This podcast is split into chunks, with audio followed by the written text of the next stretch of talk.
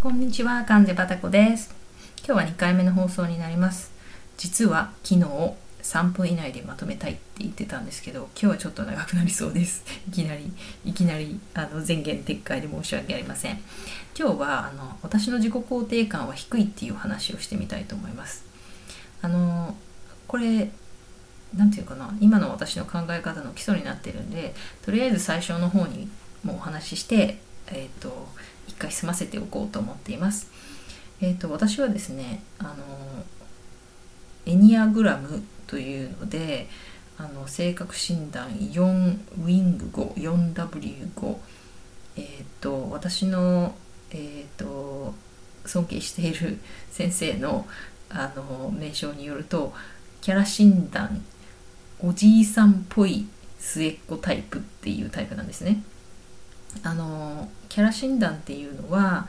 あのそもそもエニアグラムっていうのは西洋の学問なんですけれども西洋の学問か。な 性格診断なんですけれどもそれが日本に入ってきてであのいろんなあの方がご著書とかも書かれているんですけれどもその中であの一人竜頭真理子先生っていう方がいらしてこちらあの竜頭さんっていうのは、えーと、画数の少ない竜っていう字ですね。にあの頭手足の頭。で数字の1000万万の万に、えーと、ふるさとの里でマリコさん。竜とマリコ先生のあののエニアグラムっていう学問があってですね。でそれを受けてあの心理カウンセラーである竹内成彦先生っていう私があのキャラ診断をしていただいた方ですねその先生がキャラ診断っていうものにまとめてらしてであのその名称によるとエニアグラムって性格123456789タイプあるんですけれどもそれになんかちょっと独自の名前を付けてらっしゃるんですね。で、えーと、大きく2つに性格は分かれて大人性格と子供性格があって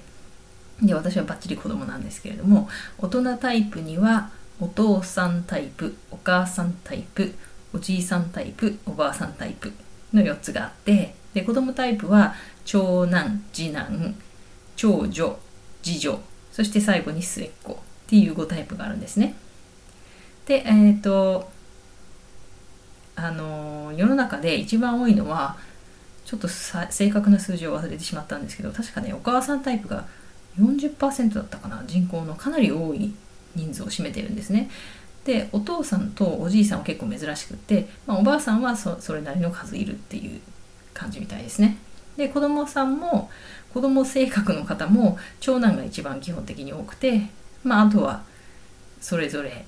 それなりにの数存在してるっていうわけですね。なので私はまあ結構少数派なんですけれども の末っ子タイプなんですね。でねあのあの私3年ぐらいもうこの3年ぐらい前結構最近になって自己肯定感っていう言葉を知ったんですけれどもあのでその言葉を知ってでもうもう知った瞬間から私自己肯定感低いなと思ってでなんかわどうしようどうしよう高くしないといけないと思ってなんかいろいろね、まあ、ネットであるものを読んだりとか自己肯定感の高め方とか自己肯定感の高い子供に育てるにはどうしたらいいかみたいなのをね一生懸命読んだりした時期もあったんですけれどもこのねキャラ診断で自分は末っ子タイプしかもおじいさんっぽい末っ子タイプというなんかちょっとややこしい性格であることを知ってでそれ自体はね結構ショックなんですよ。あの竹内先生も最終的にあの竜藤先生にキャラ診断をしていただいた時に自分が末っ子って分かってもうすごいなんかしばらく落ち込んだっておっしゃってるんですね。やっぱね結構ショックなんですよね。なんか末っ子世の中に末っ子タイプって一定の数いられるおられるので なんか私があんまりその末っ子タイプの自分が末っ子だからって言って末っ子タイプの悪口を言うのはすごい申し訳ないんですけど 結構ねあの末っ子タイプなんか情けない性格なんですよね。なんかこうへこみやすいしなんか覇気がないしみたいな。でねなんか末っ子タイプって言われて落ち込むっていうのすごいわかるんですよ。なんかなんかあんまりかっこよくないなと。でもね当たってるから、うん、当たってる否定できない。でねあのあの私ノートでノートっていうサービスでブログサービスにであのノートあのブログを書いてるんですけどそちらのノート仲間さんで早見あかりさんっていうあの星占いをされてる方がいるんですけれどもその方もね確かどこかで書いてらしたんですけどエニアグラム 4W54 ウィング5私と同じおじいさんっぽい末っ子タイプだって確か書いてらしたような気がするんですね。であの早見さんの文章を読むとなんかすごく私心に響いてくるんですね。あの竹内先生もちなみに末っ子タイプなので私あの多分すごく心に響いてくるものがあってそれでそれであの竹内先生を信頼するに至ったっていう感じなんですけれどもでその早見あかりさんがねおっしゃってた言葉であの絶望から人生は始まるっておっしゃってて、ね、もう本当にその通りだと思うんですよ。うんあの自分は末っ子という情けない性格だっていうところが分かってでも自己肯定感が低いのも生まれつきあの竹内先生がこのエニアグラムでキャラ診断がつくあのこの性格のことを生まれつき性格っておっしゃっててもうこれはね本当に生まれた瞬間からいや実はあの精子と卵子が受精してあのあなたという存在が始まった時からもうそこから始まってるっていうふうに考えてらしてもうね変わらないんですこれ一生変わらない。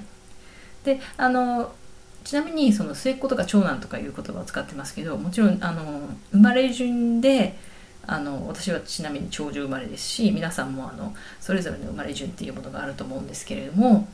あのそちらの方で形成される性格ももちろんあるんですねでもそれはなんかあの性格のコア生まれつき性格がコアにあってその外に外についてくるまあ、ちょっと二次的な性格っていうところなので、まあ、それもいろいろあってあのその人の性格があるんですけれどもなのであの私のその自己肯定感が低いっていうのは性質は一生変わらないですね。年をとっても変わらない、まあ、若い時も変わらない。なのでどうしようもないですね。でもどうしようもないっていうその絶望をもうそのベースラインを認めてしまうとあとはもう前進しかないんですよ。私は自己肯定感が低い。でここから先どうするかっていうのは私にかかってるんですね。あの自分のなりたい姿に向かって、まあ、日々努力を重ねていくと。で努力を重ねた結果のことは、まあ、結果がたとえ出なくても努力を重ねたっていうのは自分はよく分かっているのでそれがやっぱり自信につながっていくと思うんですね。なので、まあ、最終的には前向きになれる話なんですね。うん、なので私あの結構この考え方に救われてすごく大事にしているのでなんか今日はちょっとその話をまず最初にあのさせていただこうかなと思いました。というわけでいきなり あのちょっと長い回になってしまいましたけれども、はい、私のあのおじいさんっぽい末っ子タイプの性格と私は自己肯定感が低いっていう話をさせていただきました。ご清聴ありがとうございます。ではまたごきげんよう。失礼いたします。